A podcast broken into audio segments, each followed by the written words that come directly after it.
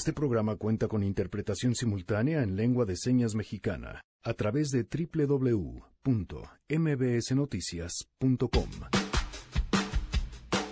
¡Ya es lunes! Esa es la actitud. Lunes y hoy toca Mesa Ciudadana, los temas de hoy, los recortes a centros públicos de investigación, el panorama, el sector salud, las elecciones en Puebla. ¡Ay! Y tantos pendientes más. Hay problema de desabasto de medicamentos, pero les diría que estaba peor antes. Tenemos buenas noticias y más quédense, así arrancamos a todo terreno. MBS Radio presenta A Todo Terreno con Pamela Cerdeira.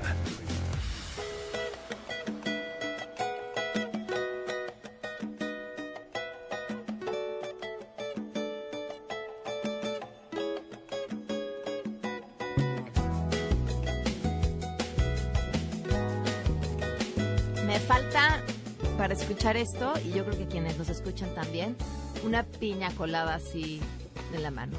¿Cómo estás, Jenny? Hola Pam, buenas tardes, muy bien. Pues sí, y más porque, bueno, esta, esta banda Café Tacuba está de, de fiesta, o justo hoy cumplen 30 años Ok. como banda, y bueno, pues hay que, hay que celebrarlos. Les cambiamos el One Hit Wonder para que nos digan todos los éxitos o las canciones que, que, pues, que los hayan marcado o que simplemente les gusten de Café Tacuba. Me parece perfecto, Janine. ¿Tu Twitter? Arroba Janine MV. Perfecto, gracias. Gracias, Pam. Y en tu clase todo el mundo se enteró. Y en tu casa, Creo que el problema es mío con la piña colada, no de la canción, ¿verdad? sí, lo que me pongas, o un tequila, o un mezcal, o lo que sea. Buen lunes. Gracias por acompañarnos en este lunes 27 de mayo del 2019. Soy Pamela Cerdeira. La invitación a que se queden aquí hasta la una de la tarde. El teléfono en cabina 5166-1025. El número de WhatsApp 55 33 32 95 85. A todoterreno arroba mbc.com. Y en Twitter, Facebook e Instagram me encuentran como Pam Cerdeira. Muchas cosas que platicar. Gracias a Noé Romero por la interpretación de lengua de señas www.mbsnoticias.com es donde lo pueden ver y lo pueden seguir. Bueno, pues vaya fin de semana agitado y ajetreado y con muchísima información. Y además, bueno, pues todo parte de un video y una denuncia a través de las redes sociales de un vuelo comercial que tiene que ser retrasado en su salida gracias a que la entonces secretaria de Medio Ambiente y Recursos Naturales no llegaba. Y por supuesto, pues la queja de quienes venían en este vuelo y que tuvieron que esperar a esto, a este escándalo, le sigue la renuncia de Josefa González Blanco y por supuesto, ahora tenemos un nuevo titular de la Semarnat. Rocío Méndez tiene la información. Te escuchamos, Rocío. Buenas tardes.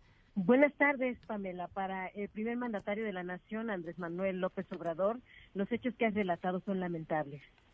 Desde su perspectiva como funcionarios públicos no tienen derecho a fallar. Sin autoridad moral no se tiene autoridad política y por ello es muy importante tomar en consideración que había necesidad de hacer un cambio, porque a final de cuentas, dijo el presidente López Obrador, como autoridad moral se tiene que resistir y llevar a cabo esta transformación. La entonces titular de Semarnat, Josefa González Blanco, cometió un error y no podía pasarse por alto este asunto. Así argumentó tras presentar, por ejemplo, la llegada de Víctor Manuel Toledo como secretario de Medio Ambiente y Recursos Naturales y también, como sabemos, hubo movimientos la semana pasada por el traslado de Zoé Robledo, lo que implicó que llegara un nuevo funcionario a la subsecretaría de Gobernación en esa importante dependencia y finalmente el nombramiento de Ricardo Agüed para asumir la dirección de aduanas. Vamos a escuchar al presidente López Obrador. He decidido nombrar al doctor Víctor Manuel Toledo como secretario de Medio Ambiente. Es un profesional en la materia. También se está nombrando al senador Ricardo Agüed como director de aduanas. Se trata de dos buenos ciudadanos, buenos servidores públicos, profesionales, gente honesta, porque eso es lo que más se necesita en el servicio público, honestidad. Pamela, el reporte al momento. Gracias, Rocío. Muy buenas tardes. Buenas tardes. A ver, habrá que seguirle la pista. Tiene una serie de artículos publicados en la jornada sobre el neoliberalismo y la ecología y sobre cómo de pronto pues se pasa por o se ha pasado por, por encima de recursos naturales con tal de eh, pues satisfacer las necesidades y los recursos económicos. Y digo, habrá que leerlos con mu- mucho detenimiento, justamente porque pues la discusión en el tema ecológico en este sexenio será lo que tiene que ver con las obras prometidas por el mismo presidente y y qué pesa más o qué debería de pesar más y la petición de diferentes grupos eh, ecologistas, es decir, necesitamos a alguien en un puesto así que sea capaz de decirle al presidente qué cosas no se deben hacer, independientemente de que sean contrarias a lo que él quiere hacer. Así que habrá que estar atentos, porque además, a ver, es la ecología. Ya lo vivimos aquí hace poquito tiempo. Es lo que estamos respirando. Es eh, lo que queremos dejar. Es con lo que van a sobrevivir las próximas generaciones y este grito que da la tierra de ya basta. O sea, de ya estuvo. El tiempo, el reloj va eh, cada vez moviéndose a una mayor velocidad y requiere de una atención de todos los actores, principalmente pues de aquellos que tienen la toma de decisiones en sus manos. Porque si bien las decisiones que desde casa todos podemos tomar tienen un impacto, no es tan grande como el que se toma desde las políticas públicas. Pero bueno, pues ahí el dato y estaremos atentos. Tenemos buenas.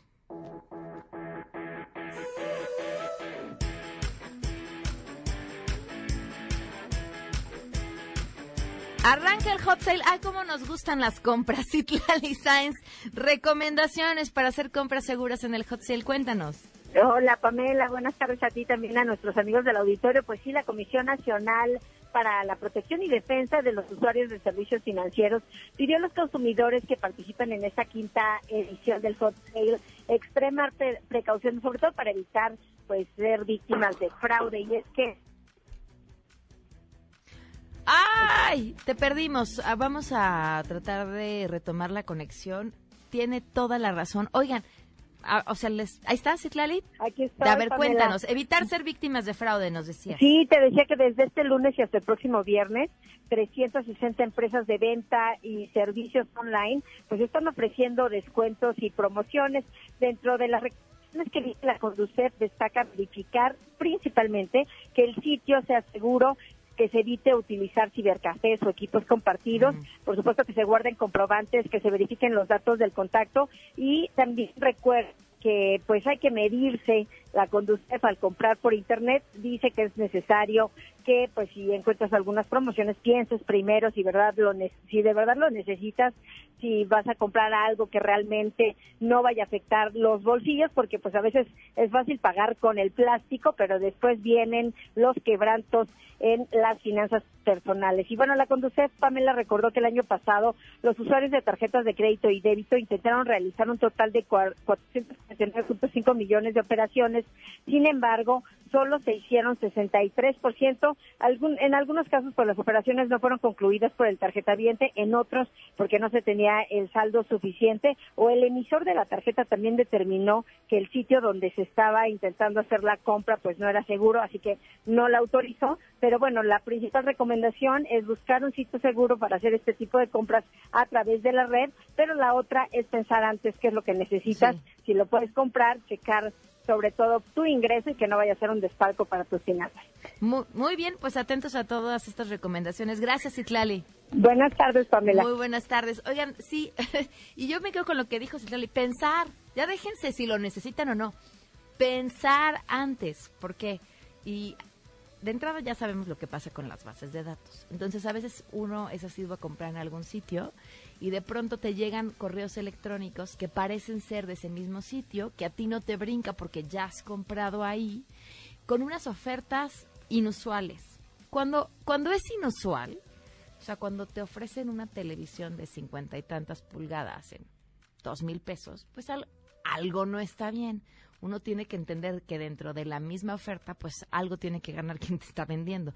Si parece regalado, pues ahí sí sospecha y verifica bien. Les digo porque este sitio en específico yo era clienta y mandaban unos correos electrónicos idénticos y te mandaban a una página que parecía la de este sitio, nada más que este sitio no vende por página, sino vende a través de una aplicación. Entonces les hablabas y no, es que esto es exclusivo y lo tenemos en bodega y entonces lo entregamos aparte. Y entonces toda una historia que te... Pero me queda una pantalla, ¿eh? O me quedan dos, entonces si no te apuras porque ya... Y claro, la prisa, esta sensación que tenemos siempre de querer ganarle al otro, no, no, no, le voy a ganar porque pues seguro si me está dando ese precio, algo voy a ganar yo o no alguien más se lo vaya a querer llevar. Y entonces ahí es cuando uno es víctima de los fraudes. Así que sí, claro, pensar si lo necesitamos, pero sobre todo eso, pensar antes de comprar. 12 con 12, vamos a una pausa y continuamos a todo terreno. En unos momentos, en A Todo Terreno. Tenemos la mesa ciudadana, se va a poner bueno, así que quédense aquí. ¿Qué opinas de la nueva programación de los canales de la televisión pública? que aparezcan este, justificadores del régimen como John Ackerman este, teniendo un programa de televisión en Canal 11 me parece lamentable porque en lugar de elevar el nivel de la cultura nada más están haciendo una apología de lo que es López Obrador y su régimen que nos está llevando al fracaso. Considero que utilizar recursos públicos para ese tipo de programación es malo, pero es aún más malo cuando las personas pierden de lado su sentido crítico, es decir, que solamente están en apoyo de lo que a ellos les parece conveniente. En este caso, no sería malo si las personas en cuestión fueran objetivas conforme a lo que está pasando en la actualidad. Me parece una burla, una vez más, todo lo que criticó Andrés Manuel durante su campaña sobre canales de televisión al servicio del Estado, lo está haciendo él. Ahora son canales públicos, con recursos públicos, al servicio del Estado de poder manipular la información de lo que él tanto se quejó. Ahora el chayote eh, sigue existiendo, nada más que lo maneja el populismo. Regresamos a todo terreno. A todo terreno con Pamela Cerdeira. Continuamos. Hay problema de desabasto de medicamentos, pero les diría que estaba peor antes. Tenemos recetas médicas que hemos traído también, inclusive le ponen ahí pendiente. Después de todos los rubros que corresponden al sector energético, el más, más importante es la compra de medicamentos y material de curación. A todo terreno.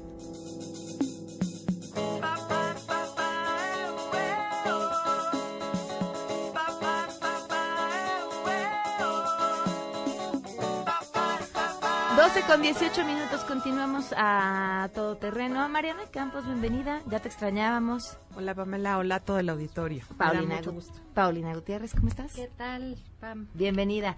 Y le damos la bienvenida también, quien se une por primera vez a esta mesa, Eduardo Ramírez, investigador jubilado de la UNAM y doctor en Derecho. Gracias por acompañarnos. Es, eh, pues me da mucho gusto estar aquí y muchas gracias por la invitación. Pues el tema con el que arrancamos es lo que está pasando en el sector salud, que sin duda ha generado muchísima preocupación, además de versiones encontradas, ¿no? Esto que parece desatarse a través o después de la renuncia de Germán Martínez, su propio diagnóstico del IMSS y de cómo está la situación y de lo que podría venir, un diagnóstico me parece eh, duro e importante, y de ahí estas, eh, pues las solicitudes de los directores de los distintos institutos institutos, eh, lo que se ha estado escuchando a través de las distintas personas que pertenecen al sistema de salud. Y las mismas respuestas del presidente Andrés Manuel López Obrador diciendo todo está en orden. ¿Cómo lo ven? Bueno, a mí me gustaría dar un pequeño contexto de lo que es el gasto en salud en México, porque eh, creo que eso nos permite entender la gravedad de este asunto.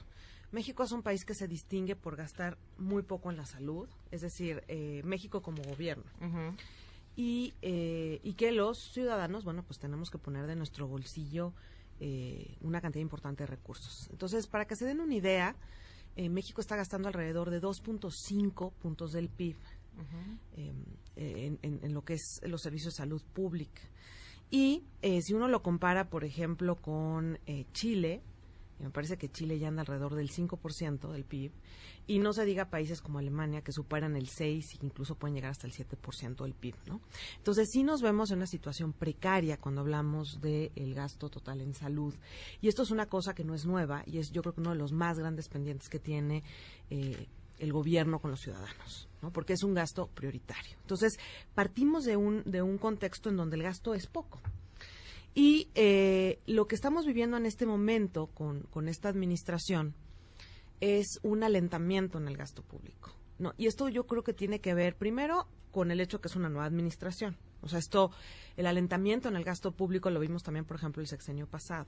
Sin embargo, sí tenemos algunos agravantes. Por ejemplo, tenemos una reforma a la ley de administración pública en donde eh, la Secretaría de Hacienda eh, adquirió las facultades de la contratación pública. Entonces, eh, también estamos viendo que se está centralizando varias de las facultades de las áreas administrativas de las distintas dependencias, incluida la de salud, en la em, Oficialía Mayor de Hacienda. Yo siempre he creído que las áreas administrativas em, de las distintas secretarías, pues sí, no estaban muy bien preparadas. Creo que el personal carecía de capacitación, sobre todo porque obedecemos un modelo de administración pública en donde no hay un servicio civil de carrera, sino que la gente cambia cada eh, sexenio al menos, si no es que algunos se van incluso más eh, más pronto. Y eh, esto hace que, pues bueno, no sean las mejor capacitadas para ejercer el gasto público y bueno, esto nos, es un riesgo de corrupción y, de bajo desempeño. Pero este, sí creo que había que reducir el número de, de oficialías mayores contratando y tomando decisiones de gasto, pero eso es muy distinto a reducirlo a una sola área, ¿no? Y yo creo que eso también puede estar incidiendo tremendamente en que ahorita veamos un alentamiento.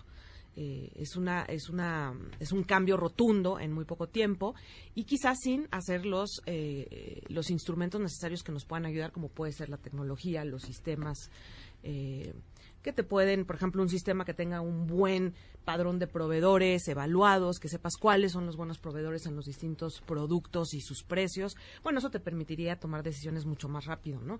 Y esos cambios, aunque a lo mejor se están haciendo o están en camino, no se han conseguido. Entonces sí me parece que ese es un agravante más en esta administración, ¿no? Eh, yo cerraría diciendo que eh, el gobierno tiene que recordar que su principal misión es el cumplimiento de los derechos de los mexicanos. Evidentemente hay que tener un cuidado al gasto público y bueno, ¿quién, más que yo les puedo decir que es muy importante eso? Pero que no nos vayamos a equivocar de prioridades. O sea, el cumplimiento de los derechos de los mexicanos es la razón de hacer del gobierno. Y eso debe hacerse con austeridad, debe hacerse con cuidado al gasto, debe hacerse y tratar de hacerse al mejor precio posible, con la mejor calidad posible. Pero creo que de pronto sí se está perdiendo de vista cuál es el objetivo y la prioridad. ¿no? Y ahí hay que tener eh, muchísimo cuidado, eh, no solo porque podemos estar violando derechos, sino que además sí creo que puede tener un costo político. A mí me parece que este sí es uno de los temas que puede desencantar a cualquiera, ¿no?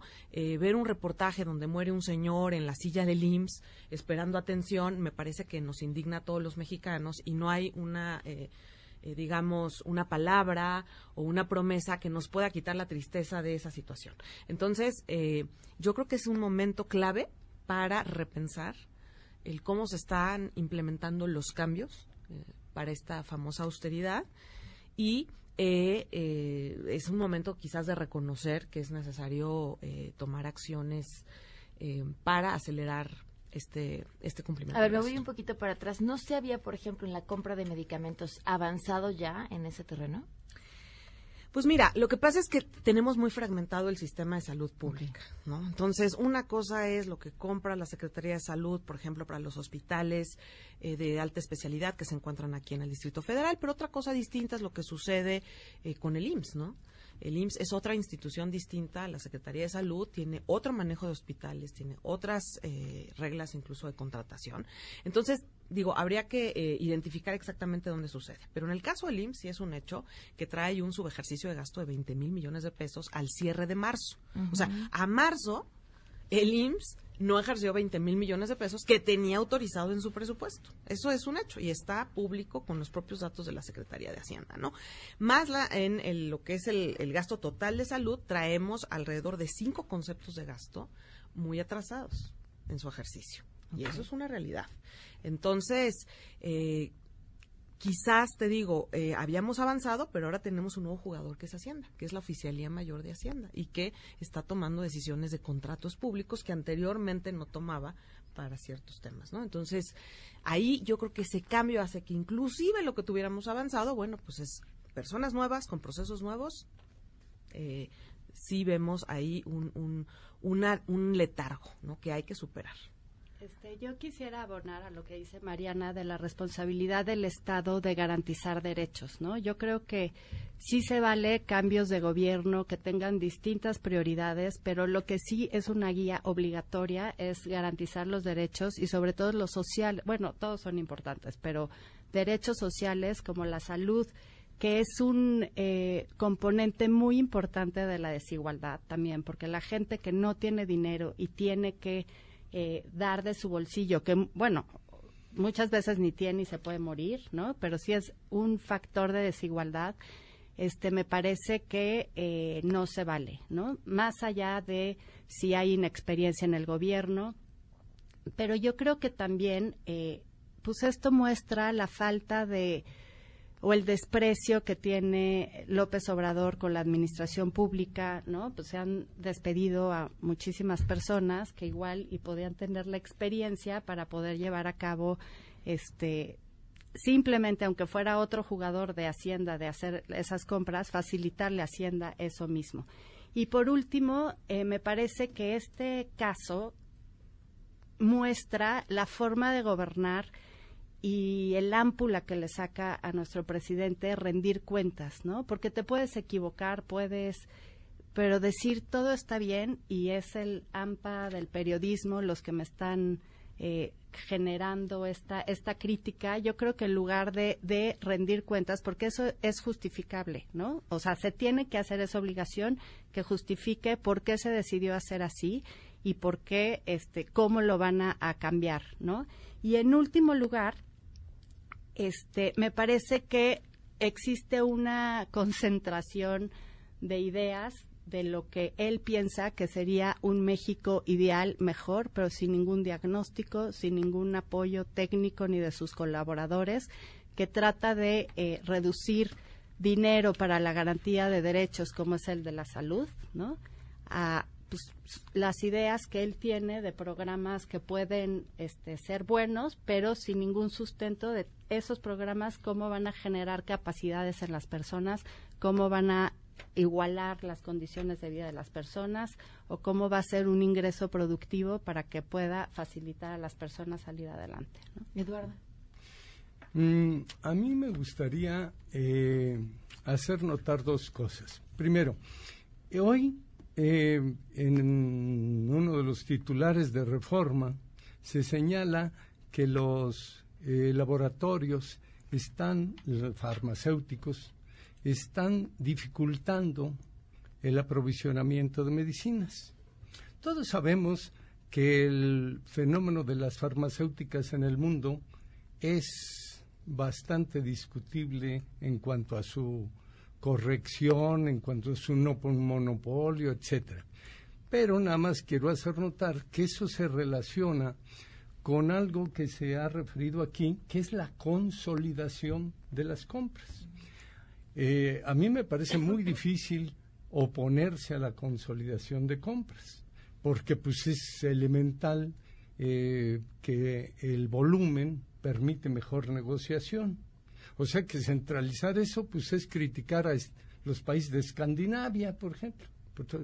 Los precisamente ejercen ese poder de compra en la consolidación.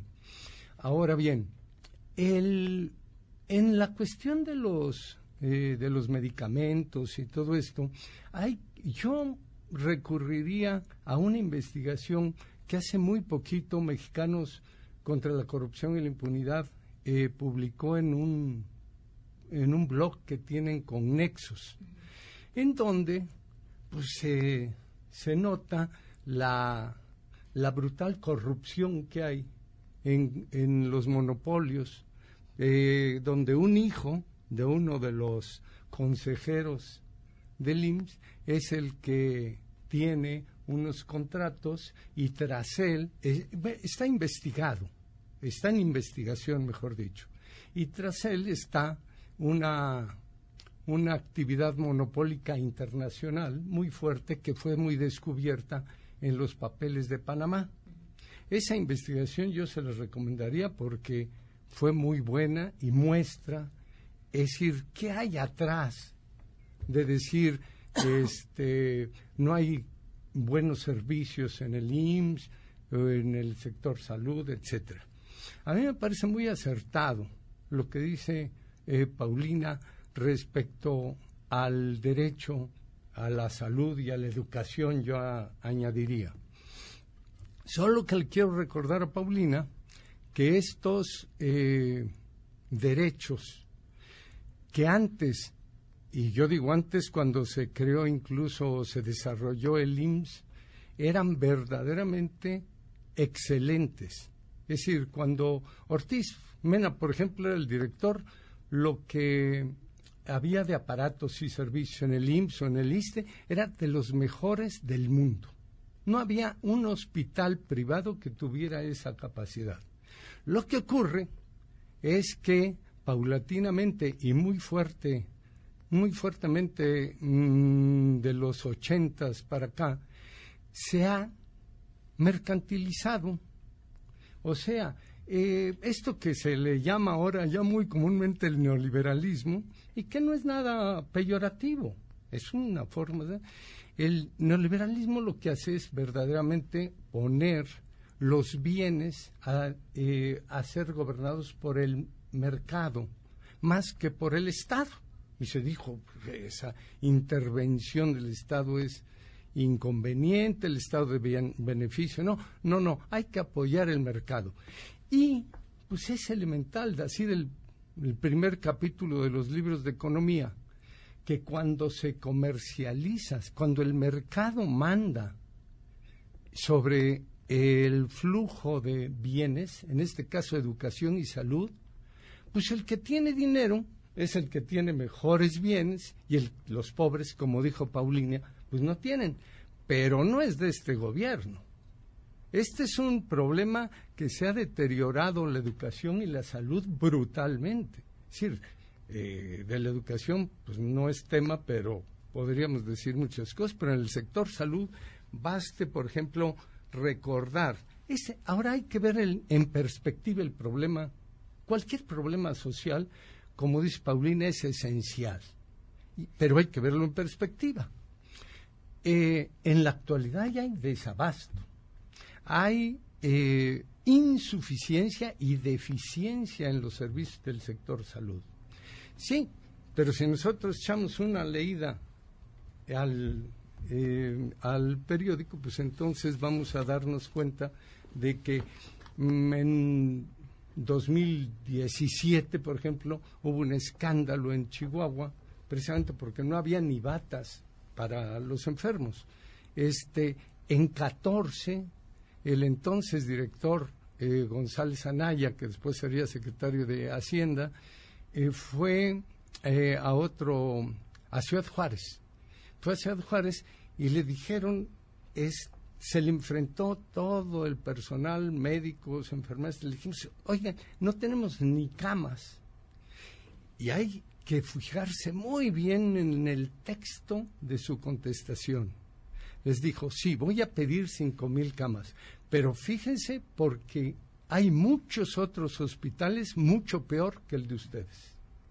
O sea, pues que hay que ver el asunto en perspectiva, hay que decir que hay que mejorar eh, estas condiciones, pero hay que ver que se carga con una trayectoria muy, muy difícil de revertir, máxime, sobre todo porque se tienen unos cuantos meses en la actual administración. Sofía Ramírez que llegó y no ha parado de tomar nota. Perdón, es que se me ocurren muchas cosas. Gracias, Eduardo, por venir. Me da mucha emoción. Y digo gracias porque es mi invitado. Gracias, Pamela, por darle el espacio. Pero, eh, mira, yo, yo, yo estoy de acuerdo ahora sí que con todos. Eh, voy a tomar lo último que decía Eduardo. Lo que, lo que creo es que efectivamente el problema no nació ayer. Pero los recortes, seguro, seguro no van a ser la solución. Quitarle más dinero a un sector lleno de corrupción no es la solución, porque también tiene muchas necesidades. Ahora con la incorporación o la potencial incorporación de todas las trabajadoras del hogar, estamos hablando de casi 2.5 millones más que va a tener que atender el IMSS. Siendo personas que en general no van a ingresar mucho dinero, el gasto que va a hacer el IMSS en esas personas, que es muy necesario, ya lo habíamos platicado, que es además un acto de justicia social histórico que hay que cumplir con él y está bien, pero ellas van a consumir más de lo que van a aportar. Si además a toda la crisis que ya hemos platicado, que ya les narró Mariana desde pe a pa, de todo el subejercicio que está queriendo retener Hacienda cuando además es ilegal porque la ley del IMSS permite que la administración de los recursos y los ahorros y las economías sea de manera independiente a la de Hacienda porque los recursos son tripartitas, es decir, no solo son de los impuestos, sino que también son de las cuotas eh, de los patrones y de las cuotas de los empleados. Entonces, hacer recortes en ese escenario seguro no nos va a dar más salud. Lo que hay que hacer es hacer saneamiento. Hay que acabar con la corrupción, claramente. Hay que revisar los contratos. Hay que dejar de eh, reproducir los esquemas que ya teníamos muy bien aprendidos de corrupción de los últimos dos, tres, cuatro, cinco sexenios. Eso sin duda.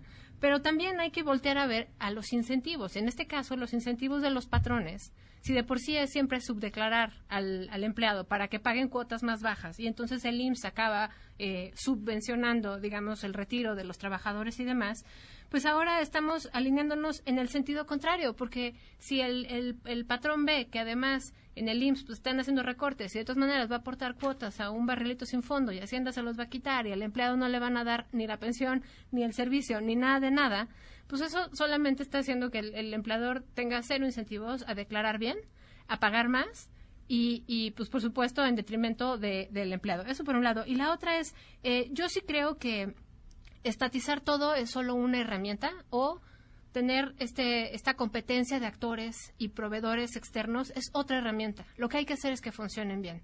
O sea, no se trata de que el Estado lo cubra todo, no se trata de que los privados lo hagan todo, se trata de que lo hagamos como lo hagamos, lo hagamos bien y lo hagamos con transparencia. Ya llegó Lourdes Morales, pero vamos a una pausa y regresamos contigo.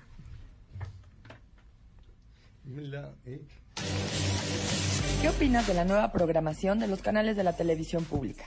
Sobre la nueva programación de los canales públicos de John Ackerman no me sorprende que haga propaganda y que hable de la 4T como si fuera la gran cosa, pero de Sabina Berman sí me sorprende que se preste para hacer propaganda sin tener que hacerse por los canales públicos.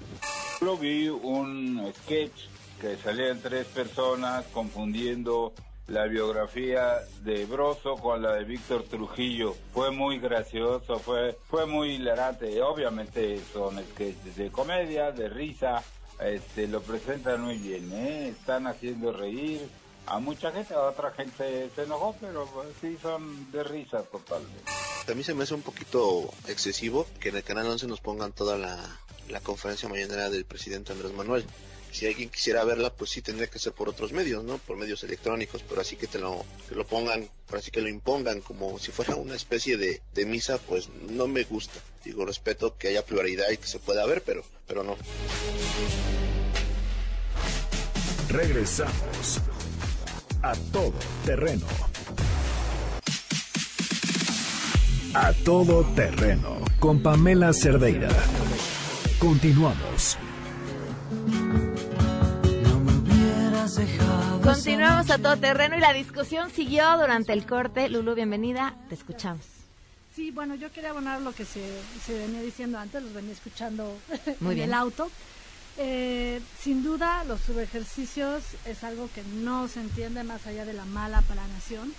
Y quiero compartirles unos datos de eh, la organización Nosotros, que se dedica a utilizar información pública para ejercicio de derechos que en conjunto con derechohabientes viviendo con VIH y del IMSS, Fundar y la Asociación Mexicana de Lucha contra el Cáncer, además de Juntos contra el Cáncer y la Asociación Mexicana de Fibrosis Quística, han estado promoviendo que no haya desabasto de medicamentos en el sector público. ¿Cómo están las estadísticas? Se abrió una plataforma que se llama Huachicol de Medicinas, utilizando la terminología del presidente, en donde eh, los derechohabientes podían denunciar el desabasto.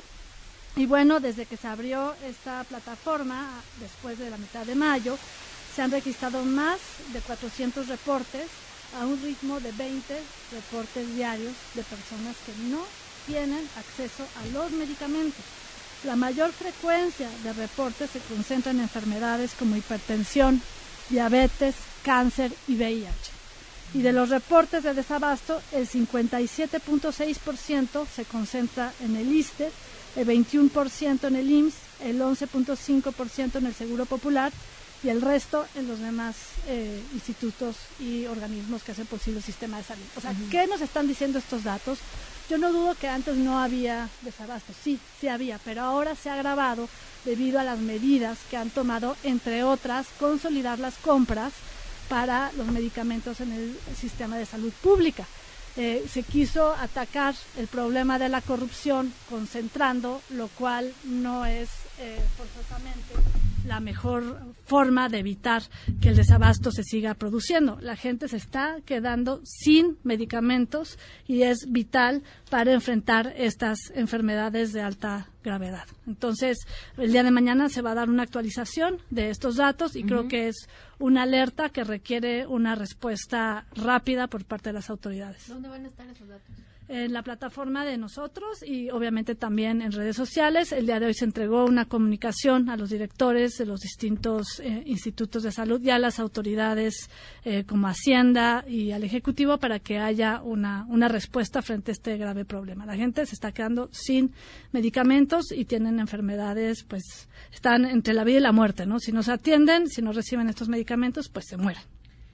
Em, a mí me gustaría eh, insistir un poco en que es bien importante conocer las causas de este desabasto, es decir, y creo que ha faltado información por parte del gobierno. Traemos, de acuerdo con los datos de Hacienda, un subejercicio de eh, 24 mil millones de pesos a marzo. Eh, la mayor parte de este subejercicio parece ser que está en el IMSS, pero también están afectadas otras áreas. Nada más en la parte de farmacéuticos, el subejercicio reportado es de 7.300 millones de pesos a marzo porque es la única información o la última información disponible que tenemos el público.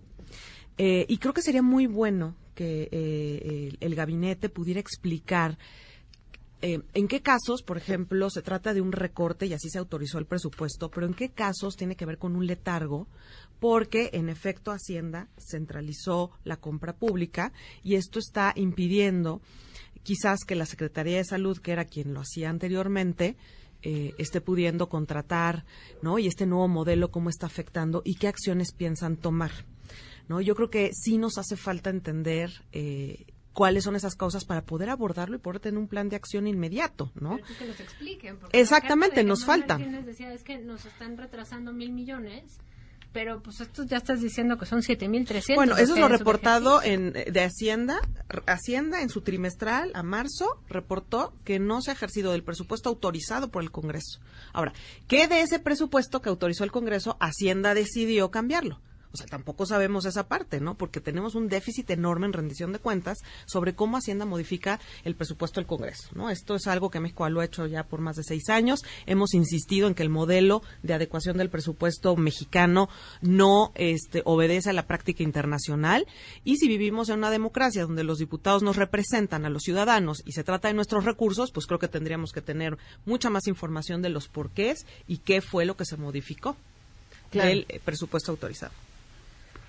Bueno, pues no sé, vamos a seguir hablando de salud. Yo me he hecho como. No, pues yo creo que ya tendremos que seguirnos con salud, pero Lulu, entrenle como quieran. Estamos eh, viviendo los centros públicos de investigación y es que eh, el 3 de mayo se emitió un memorándum por parte del Ejecutivo en el cual se ordena, eh, se instruye de manera inmediata recortes al presupuesto de egresos de la Federación que van del 30 al 50% en partidas presupuestales que afectan directamente el gasto operativo de dependencias y entidades, incluidos los centros públicos de investigación.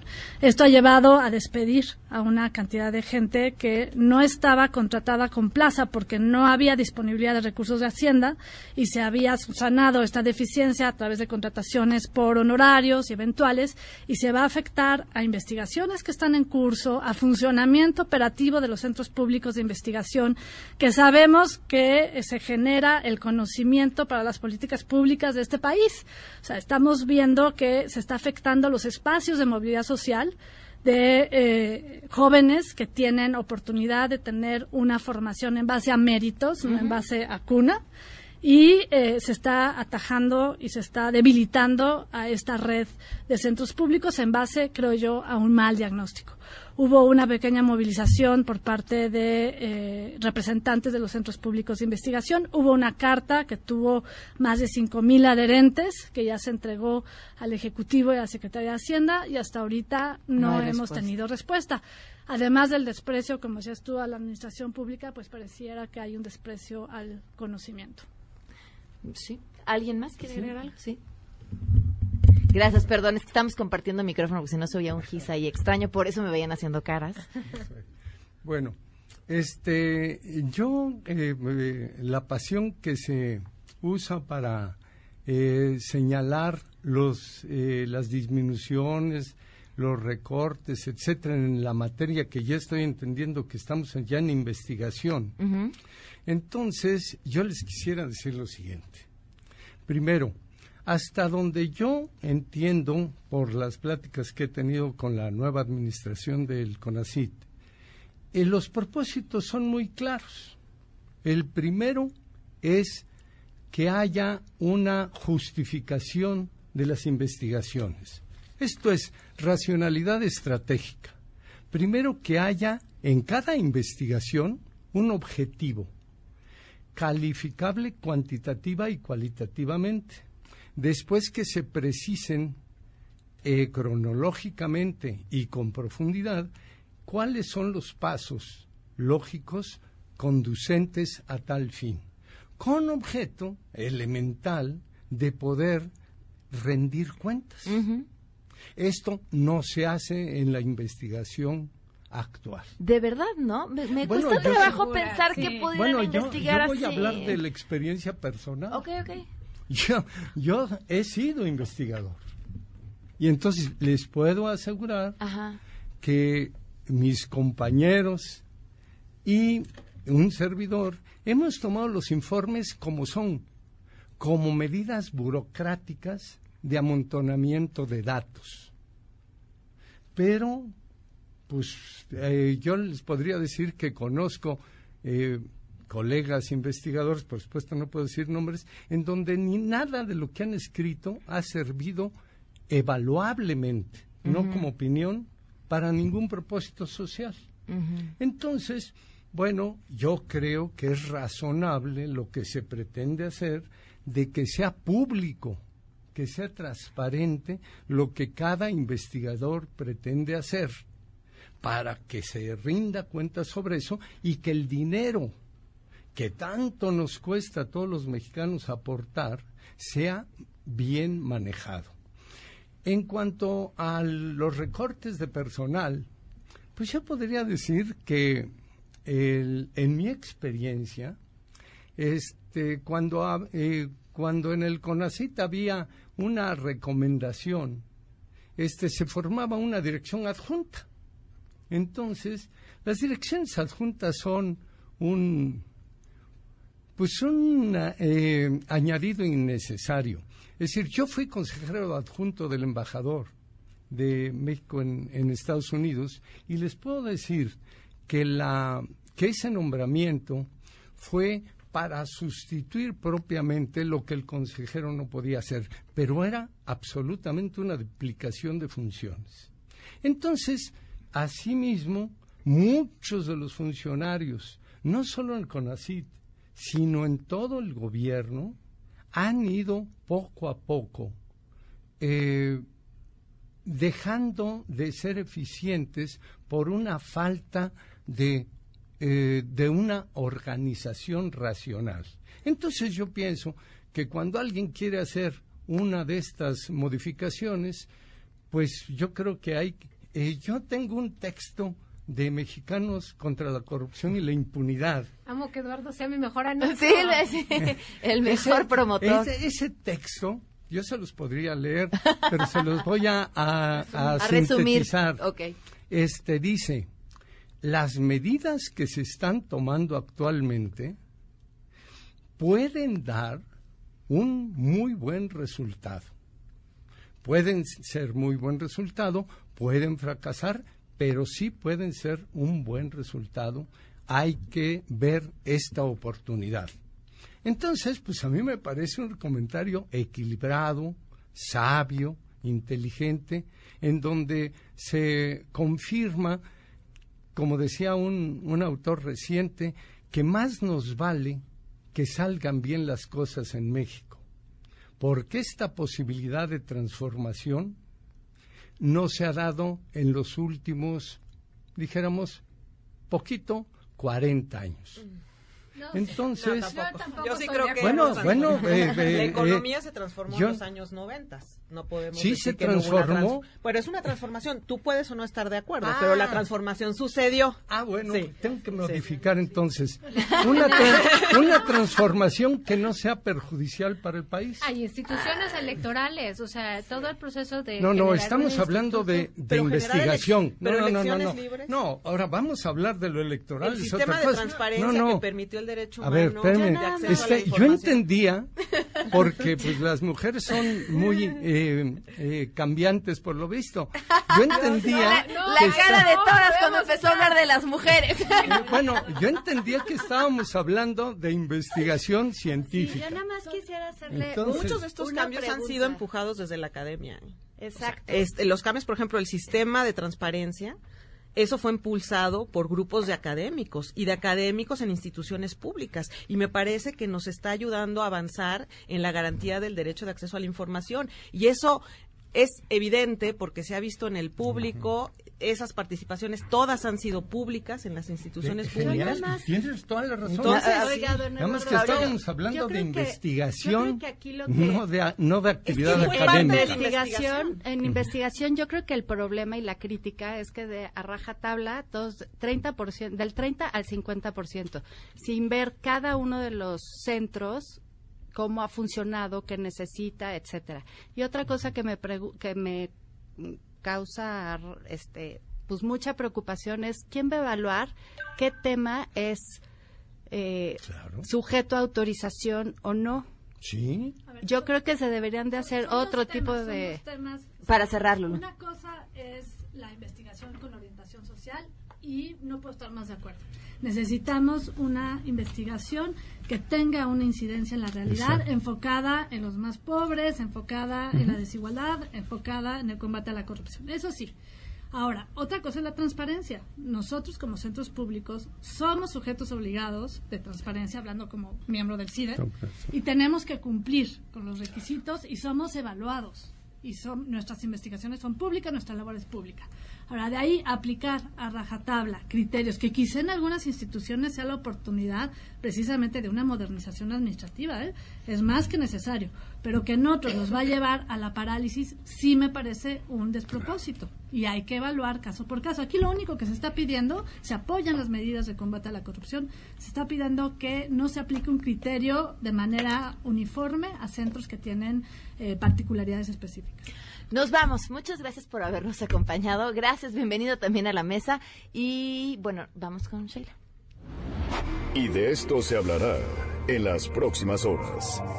A todo terreno. Sheila, ¿qué se está cocinando? Hola Pam, buenas tardes a ti y al auditorio. Estaremos muy atentos a la reunión que sostendrá esta tarde el presidente López Obrador en Palacio Nacional con integrantes de la CENTE para dar seguimiento al diálogo que sostienen respecto a la reforma educativa y sus leyes secundarias. Y también en unos momentos más estaremos atentos a la nueva estrategia de seguridad que pondrá en marcha el gobernador de Michoacán, Silvano Aureoles, luego de que ayer un comando de 30 camionetas del cártel Jalisco Nueva Generación irrumpieron y atacaron a policías municipales. Muy bien, gracias Sheila. Nos vamos, se quedan en mesa para todos.